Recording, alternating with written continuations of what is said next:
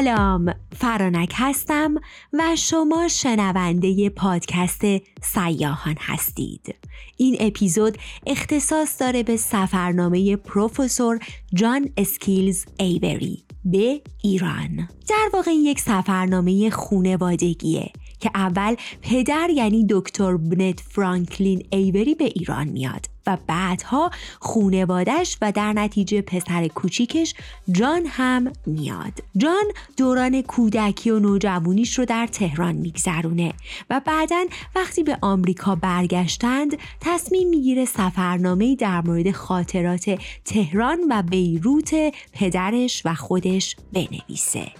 بریم طبق روال همیشه ببینیم چی شد که ایوری ها به ایران اومدن و بعد نکات جالب سفرنامه‌شون رو با هم میخونیم. با من همراه باشید.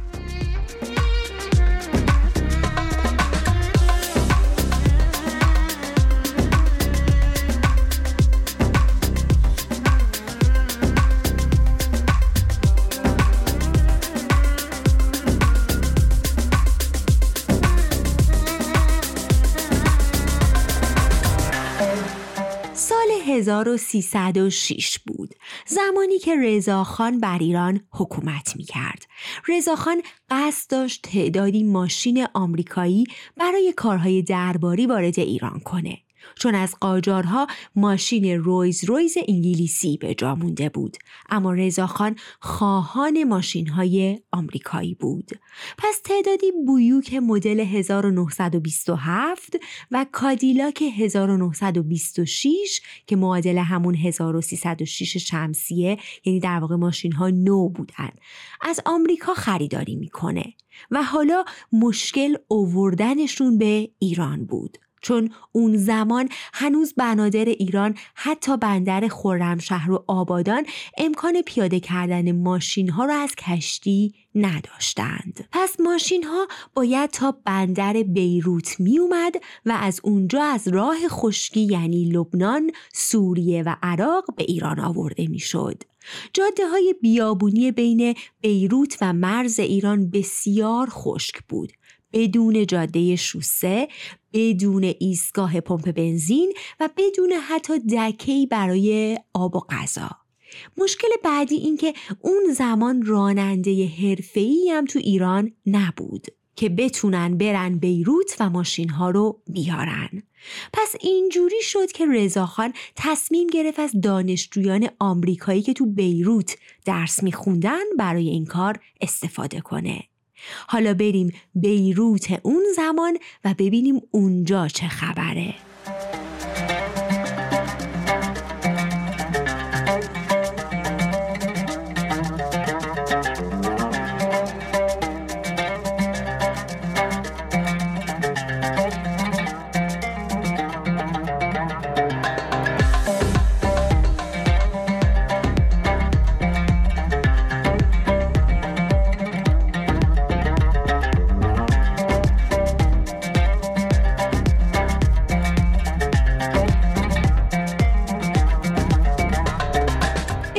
روزگاری سرآمد شهرهای خاورمیانه بود. مدارس و دانشگاه‌های بسیار داشت که هدفشون تربیت نخبه برای کشورهای خاورمیانه بود. لبنان چون تحت الحمایه فرانسه بود، خیلی از مدارس و دانشگاه‌هاش هم به زبان فرانسوی حرف می‌زدن و درس می‌دادن و این یکی از دلایل گسترش زبان فرانسه تو ایران و خاورمیانه بود. ایران هم از دانشگاه‌های بیروت سهم داشت. مثلا امیرعباس هویدا نخست وزیر از بین همون تحصیل کرده های بیروتی بوده، یا مثلا از کسایی که برای امضای منشور سازمان ملل تو سال هزار و نهصد و چهل و پنج میلادی یا هزار و سیصد و بیست و چهار هجری شمسی دعوت شدن، نوزده نفرشون از همین دانشگاه بیروت بودند. خب اون زمان دکتر بنت فرانکلین ایوری و همسرش هم جزء دانشجوهای بیروت بودند و وقتی اعلام کردن از بین دانشجویان آمریکایی داوطلب برای کاری سخت میخوان، دکتر فرانکلین هم جزو داوطلبین میشه، چون تابستون بود و دانشجوها بیکار. و این کار هم مسلماً پول خوبی داشت و هم با روح ماجراجویانه دکتر فرانکلین سازگاری داشت. به این ترتیب اولین سفر دکتر فرانکلین به ایران شروع میشه. فرانکلین همسرش رو هم که البته اون موقع هنوز ازدواج نکرده بودن و با هم دوست بودن به عنوان مسافر سوار میکنه. یکی دیگه از دوستاشون هم دوست دخترش رو میاره و غیر از آمریکایی ها چند راننده عرب هم بودن و یکیشون یعنی حبیب رهبر گروه بود. اما نه آمریکایی ها میتونستن عربی صحبت کنن و نه عرب ها انگلیسی. پس فرانکلین و دوستاش در آماده کردن ملزومات سفر مجبور میشن که متکی به خودشون باشن. پس از بیروت راه میافتن و به جاده میزنن. دمای هوا یه جاهایی به هفتاد و سه درجه سانتیگراد میرسیده و اونها فقط دعا دعا میکردن که ماشینها مشکلی براشون پیش نیاد، چون در اون صورت مجبور میشدن تو بیابون معطل بشن. اون وقت آتش شدید و خطر راهزنها میتونست تهدیدشون کنه. اونها تعداد زیادی حلبی‌های پنج گالونی گازوئیل، آب برای رادیاتور و نوشیدن با خودشون داشتن. مواد غذایی پرکالری مثل کشمش، نون فرانسوی، کله قند و شکلات از بازار بیروت خریده بودند که البته تمام شکلات‌هاشون در راه آب شده بود و نون‌هاشون مثل سنگ سفت شده بود. اما بعد راننده های عرب رو میبینند که با خودشون نونهای خشکی که مخصوص بیروت بود داشتن و بعد فهمیدن که این نونها مخصوص این آب و هواه. همسر دکتر فرانکلین میگه وزش باد داغ بیابون اونقدر شدید بود که نفس عمیق کشیدن میتونست به همون آسیب بزنه. پوست هامون طوری سوخته بود که انگار نزدیک کوره کارخونه آهن ایستاده بودیم. گرد و غبار به شکل ابر بلند می شد و به کرم هایی که به پوست صورتمون زده بودیم می چسبید. از مشکلات دیگرشون این که شب که شد متوجه شدن دو تا از ماشین هاشون گم شدن. پس مجبور میشن توقف کنن و همه ماشین ها رو به شکل یک دایره بزرگ پارک کنن. چراغ های ماشین ها رو روشن کنن تا نور همه جهت ها رو روشن کنه و ماشین های گم شده رو به سمتشون هدایت کنه. اونها مدت زیادی منتظر بودن و وقتی که دیگه داشتن ناامید می شدن سر و کله اون دوتا ماشین گم شده پیدا میشه و در نتیجه دوباره شبونه به راهشون ادامه میدن. یکی دیگه از داستانهایی که همسر دکتر فرانکلین میگه این که در مرز عراق به کاروانسرایی میرسن و تصمیم میگیرن شب رو اونجا بگذرونن. منتها میبینن ککی بوده که همه جای کاروانسرا این طرف و اون طرف میپریده و تمام ملحفه ها خاکی و کثیف، طوری که صاحب کاروانسرا میگه اگه چند دقیقه صبر کنید اینها رو الان میندازم تو حوض، میشورم و در عرض چند دقیقه خشک میشه. اما چون اون زمان تا اون همه گیر شده بود، اونها از اقامت در اونجا منصرف میشن و ترجیح میدن تو همون ماشین هاشون بخوابن. همسر دکتر فرانکلین میگه گرچه در برابر تا اون مسئولیت نداشتیم، اما مجبور شدیم در بغداد بمونیم. یک شب با دعوت رسمی کنسول آمریکا غافلگیر شدیم. اون ما رو دعوت کرده بود تا برای شام به باشگاهش بریم. هیچ کدوم از ما لباس مناسب نداشتیم و برای همین شدیداً برای رفتن بیمیل بودیم. اما به خاطر اصرار زیادی که وجود داشت قبول کردیم و هممون یک دست لباس خوب رو داشتیم. به جز فرانکلین بیچاره که همون یک دست رو هم داده بود برای شستشو. اون شب در باشگاه خیلی خوش گذشت و ما به یکی از اعضای سفارت ایتالیا معرفی شدیم. اون از ما دعوت کرد تا فردا صبح به دیدن بنای مشهور طاق تیسفون بریم. روز بعد همگی برای دیدن اون بنای قدیمی راهی شدیم. قصر باستانی بسیار بزرگی بود، با طاقی بلند و وسیع به طوری که هواپیمای نیروی هوایی سلطنتی میتونستن از زیرش عبور کنند.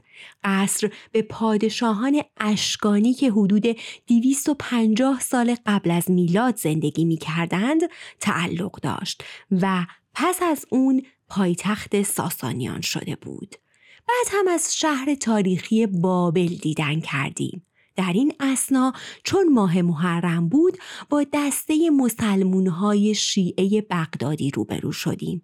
صفوفی از مردان مشعل به دست که منظم و هماهنگ با ریتم نوحه راه می رفتند و با زنجیرهایی به پشتشون ضربه می زدند. این کار رو تا جایی ادامه می دادند که به یاد امام حسین خون جاری بشه. در همون حین که مشغول تماشا بودیم کسی به ما گفت تب مذهبی اینها که بالا بگیره موندن شما خارجی ها در خیابون خطرناکه. پس ما به هتل برگشتیم و از بالکن نظاره‌گر ادامه ماجرا شدیم. بقیه راه ایران بیشتر از میون کوه‌ها گذشت.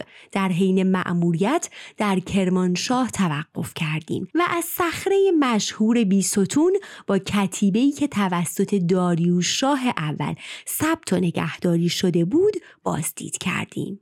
سپس صعودی طولانی به ارتفاع هشت هزار پایی همدان یا همان هگمتانه کهن مادها و آریایی ها داشتیم و بعد به فلاتی که تهران در آن واقع شده بود رسیدیم. دو روز بعد خودمون رو در طاق زیبای سرامیکی دروازه شهر تهران یافتیم.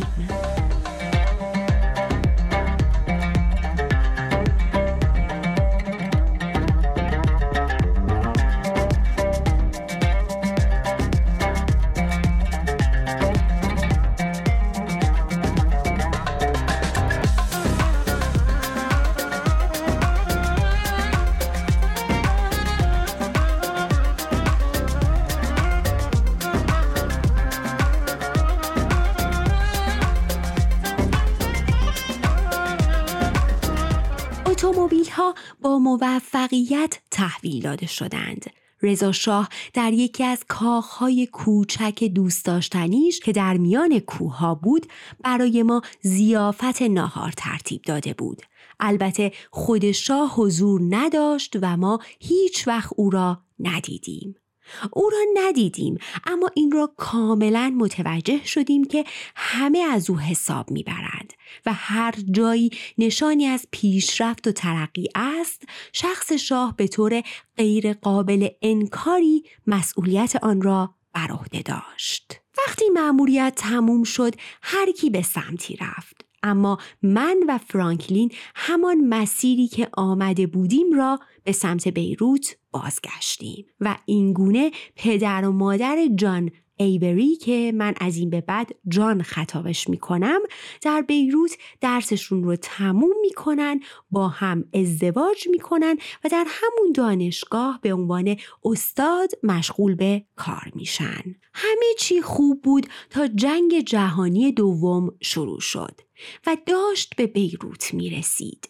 جان می نویسه سال هزار و سیصد و هفده برای پدر و مادرم واضح بود که جنگ جهانی تازه سوریه رو در موقعیت خطرناکی قرار خواهد داد. اون موقع لبنان جزئی از سوریه بود. پس همون سال من و مادر و برادرم به آمریکا رفتیم. اما به پدرم که از سمت نیروهای متفقین پیشنهاد ریاست وزارت بهداری عمومی در دولت اشغالی متفقین در ایران داده شده بود، او به ایران رفت. اون زمان یعنی به محض شروع جنگ جهانی دوم دولت رضا شاه با نیروهای متفقین که میخواستن مواد و وسایل از طریق ایران به روسیه ببرن درگیری هایی داشت. پس دکتر فرانکلین برای بار دیگه به ایران میاد و بعد از جنگ به سمت مشاور وزارت بهداری در دولت ایران میرسه. و در نتیجه همسرش و دو پسرش در سال هزار و سیصد و بیست و چهار به ایران میان و شروع میکنن به زندگی در ایران. همسر دکتر فرانکلین می نویسه پیروزی در برابر ژاپن این امکان رو فراهم کرد تا در ایران به فرانکلین بپیوندیم. ما با کشتی متعلق به خطوط کشتیرانی سوئد دریانوردی کردیم. در ناپولی و بندر پیراوس صحنه‌های وحشتناکی از جنگ دیدیم. هر دو بندر پر از کشتی‌های غرق شده و اسکله‌ها و انبارهای کالای تخریب شده بودند. مقصد ما حیفا بود، جایی که بلیت اتوبوس به سمت بغداد گرفتیم. بعد من و پسران واگن استیشنی کرایه کردیم و به تنهایی از میان کوههای مرتفع ایران به همدان رسیدیم.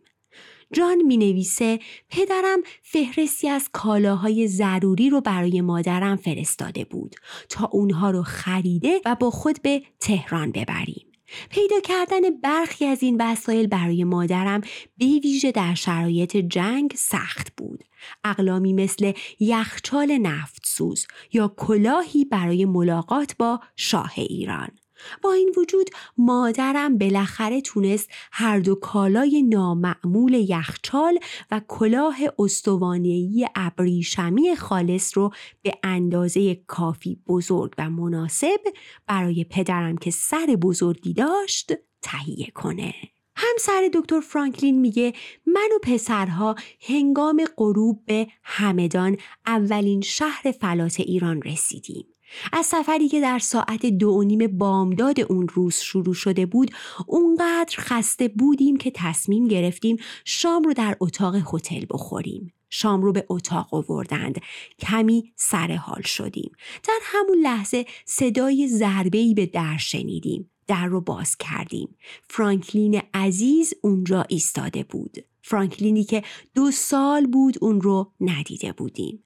در لباس قهوه‌ای رنگ متناسب و خوش‌تیپ دیده می‌شد. لبخند مخصوصش رو بر لب داشت و هر سه‌مون رو یکباره به آغوش گرفت. به سختی میتونست باور کنه پسرها در طول دو سال اینقدر بزرگ شدند.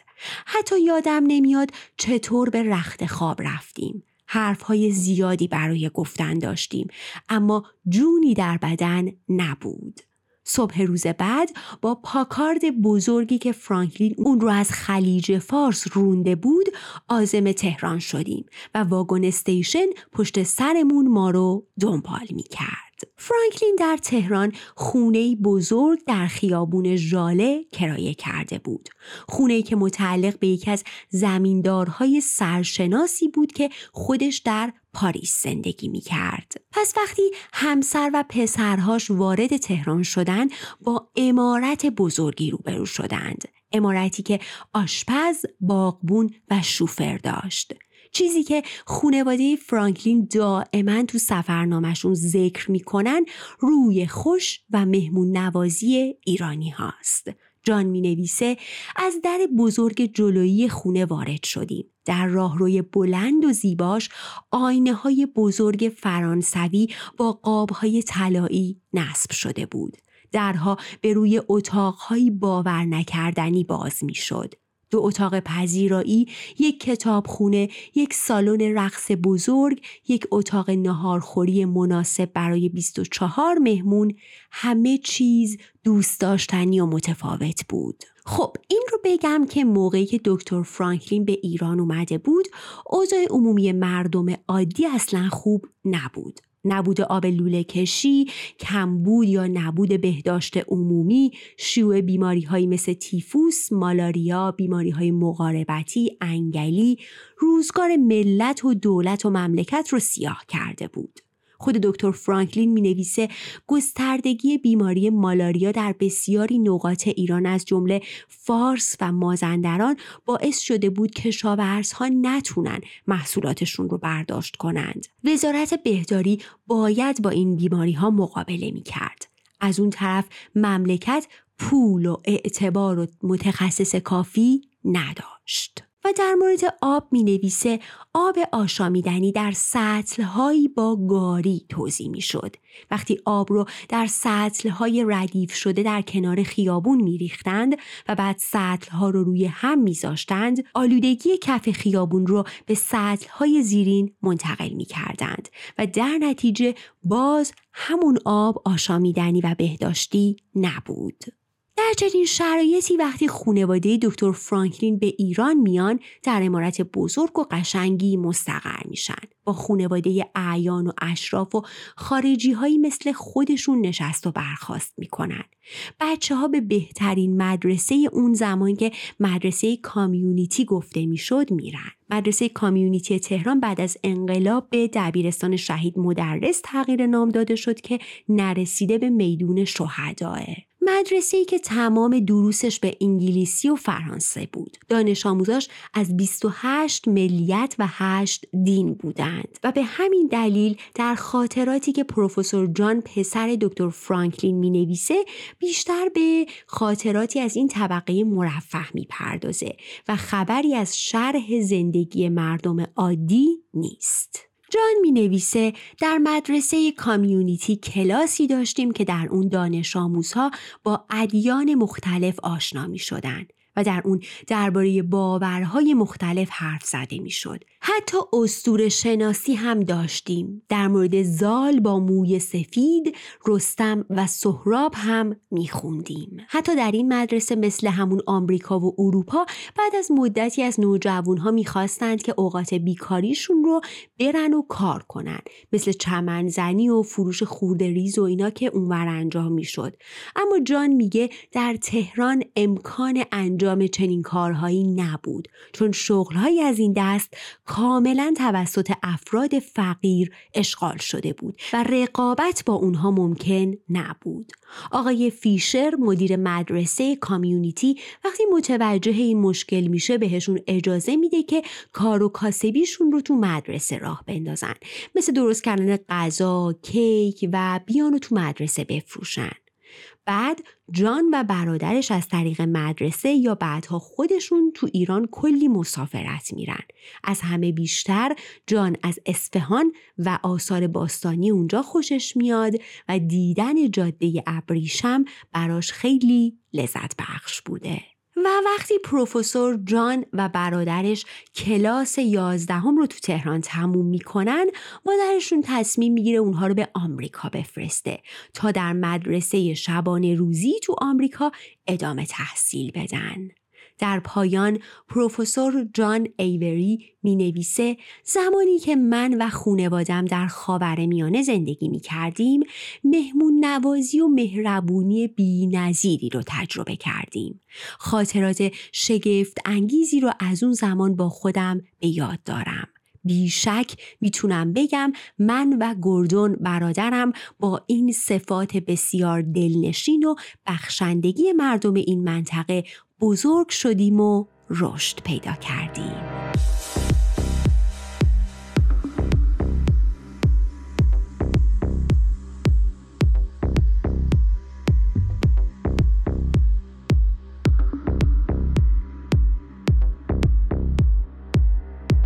و این بود از سفرنامه خانواده ایوری ها به ایران. امیدوارم از شنیدنش لذت برده باشید و اگر دوستش داشتین به دوستاتون معرفیش کنید. من رو از حمایت هاتون بی‌دریغ نذارید و لازم میدونم که بهتون بگم غیر از این پادکست سه پادکست دیگه دارم. اکوکست که معروف ترینشه، بعد فولکلور و دلدادگان. دلدادگانی که از همه جدیدتره، تازه راه افتاده و من منتظر حمایتاتون هستم. دوستتون دارم و براتون بهترین ها رو آرزو می کنم. تا سفرنامه بعدی، خدا نگهدار.